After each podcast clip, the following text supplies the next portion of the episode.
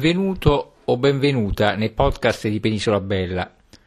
Sono Giuseppe Cocco, divulgatore geografico, ti racconto l'Italia con la guida dei diari dei viaggiatori del Grand Tour, dall'Ottocento ai giorni nostri, e in loro compagnia visito i luoghi narrati, che racconto sul mio blog www.penisolabella.it e con questi podcast. Ti invito ora quindi a seguirmi nella visita di Tonara, che è un comune della provincia di Nuoro, in Sardegna, i cui abitanti sono detti tonaresi in italiano e tonaresos in sardo. Si trova a 910 metri sul livello del mare ed è un centro di villeggiatura del Gennargentu, circondato da castagneti e noccioleti si è formato per l'unione di tre nuclei storicamente distinti, Arasulè, Toneri e Teliseri, più un quarto, Ilalà, abbandonato però ai primi del 1900. Il paese è noto in Sardegna per la produzione artigianale del torrone, iniziata nel 1600 con l'occupazione spagnola, essendo gli spagnoli grandi produttori di questo dolce non avendo però zucchero disponibile a Tonara, venne utilizzato il miele, caratteristica vincente di questo torrone. Negli ultimi anni il commercio del torrone sta superando quello che è il mercato dell'isola per approdare in varie regioni italiane. Un'altra produzione tipica, antica e soggetta ad esportazione è quella dei campanacci per mucche e pecore. Discreto anche lo sfruttamento del patrimonio forestale, che è rivolto principalmente alla produzione di legna da ardere e in piccola parte legname da opera artigianale, soprattutto il castagno. Irrisorio invece, al confronto degli altri comuni sardi, l'apporto economico dell'allevamento, mentre vi si sta sviluppando il turismo montano che in Sardegna non ha mai goduto di grosse fortune. Donara è fra i comuni più alti della Sardegna, situato nella regione di Mandrolisai, circondato da boschi di lecci, querce, castagneti e noccioleti nel fondovalle. È uno dei comuni più verdi della Sardegna, ricco di acque e sorgenti perenni, anche se nessuna di grossa portata, tutte tributarie del fiume Tirso. Come testimoniato dallo scrittore viaggiatore Lorenz, che visitò la Sardegna interna e Tonara nel gennaio del 1921, i costumi tradizionali di Tonara sono i più belli della Sardegna. Attestato nell'anno 1341 come De Villa Tunare, il toponimo può dipendere da una radice ton riconoscibile in altri toponimi e specialmente nella lingua barbaricina, significante nome di centriconi di forma fantastica e di aspetto dolomitico dovuti ad erosione del massiccio calcareo che sono caratteristici dell'Ogliastra. Andando in giro per il borgo incontriamo l'imponente Casa Porru, che tra le abitazioni padronali è assolutamente da visitare. Fu la casa del farmacista del paese in passato. Oggi è stata trasformata in museo etnografico e degli antichi mestieri. Mentre gli edifici di culto più antichi sono la cinquecentesca chiesa di Sant'Antonio, con pregevoli dipinti murari, e quella di Santa Maria del 1607, situata nel rione di Arasulè, che venne ampliata con i contributi portati da alcune famiglie provenienti dal paese abbandonato di Spasulè nei primi decenni del Seicento. In realtà la chiesa più antica era quella di Santa Anastasia, edificata tra fine 1200 e inizi del 1300, oggi ridotta a rudere che era una struttura con elementi gotici e fu abbandonata nel 1823 crollando negli anni successivi. era la chiesa parrocchiale di Tonara, ma i suoi materiali furono usati per riedificare nel 1800 l'attuale parrocchiale di San Gabriele, costruita nel 1500. Gli unici avanzi della chiesa originaria sono un bassorilievo incassato nella facciata, riportante la data di fondazione, il presbiterio e il campanile costruiti nel 1607. Tanto patrono si festeggia il 3 agosto, con una celebrazione accompagnata dalla sfilata dei costumi tradizionali che rappresentano, come ho detto, il fiore all'occhiello del borgo. Quelli femminili sono finemente lavorati con tessuti preziosi, colori brillanti e riccamente decorati. Quelli maschili, il lino bianco ed orbace scuro, con la berritta longa, caratteristico copricapo, quello che Lorenz chiama calza nel suo diario di viaggio Mare e Sardegna, che se vuoi ascoltare lo puoi attraverso la lettura integrale nei miei podcast. Donara è anche uno dei paesi più verdi della Sardegna, infatti è contornato da una lussureggiante distesa boschiva con castagni millenari, noccioli e noci. Per esplorarla fino alle cime più alte, dal paese partono itinerari per escursioni a piedi, in mountain bike e a cavallo. Anche il sottobosco è rinomato per i pregiati funghi come ovolo e porcino nero. Dalle foreste si ricavano i frutti per la produzione artigianale e il commercio del torrone, che come ho detto ha reso celebre il paese e a cui è legato anche l'evento più atteso, ossia la Sagra del Torrone, nata nel 1979, che si svolge ogni anno il giorno di Pasquetta, con contorno di spettacoli folcloristici.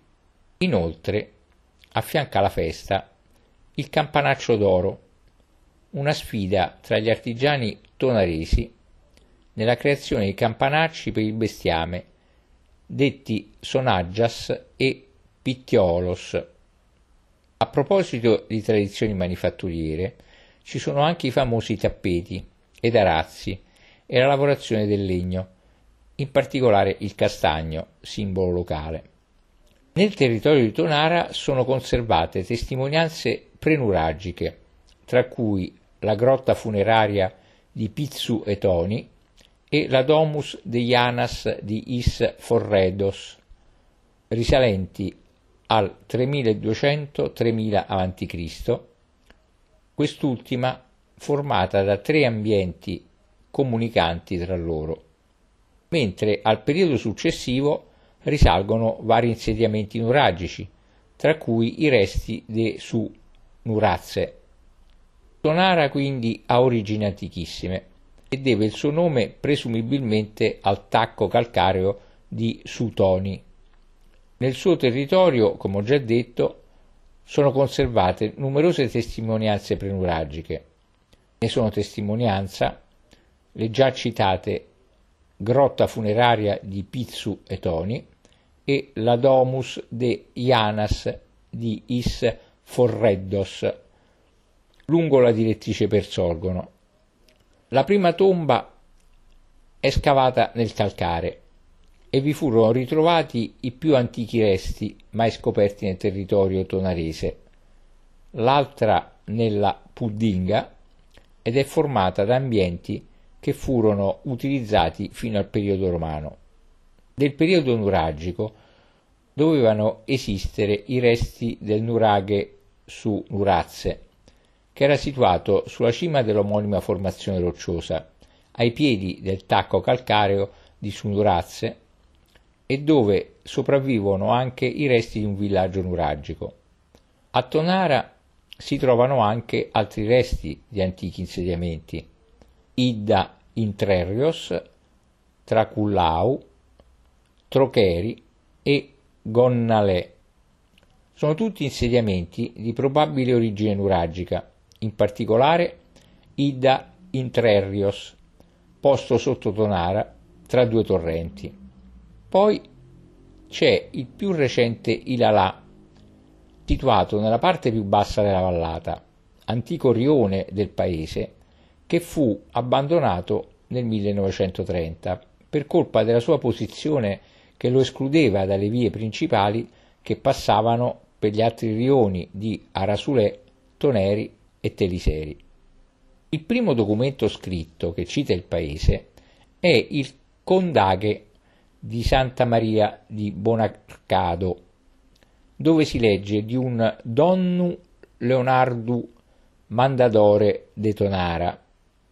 I Condache, detti anche Fundache, dal termine medievale sardo Condache con i K, dal greco bizantino Kontakion, romanizzato in Kontakion, appunto, letteralmente significava il palo attorno al quale è avvolto un rotolo.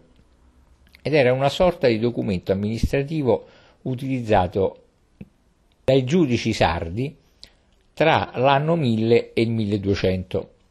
Rappresentavano e rappresentano una delle prime testimonianze dello sviluppo della lingua sarda e sono un'importante fonte per gli storici della Sardegna medievale.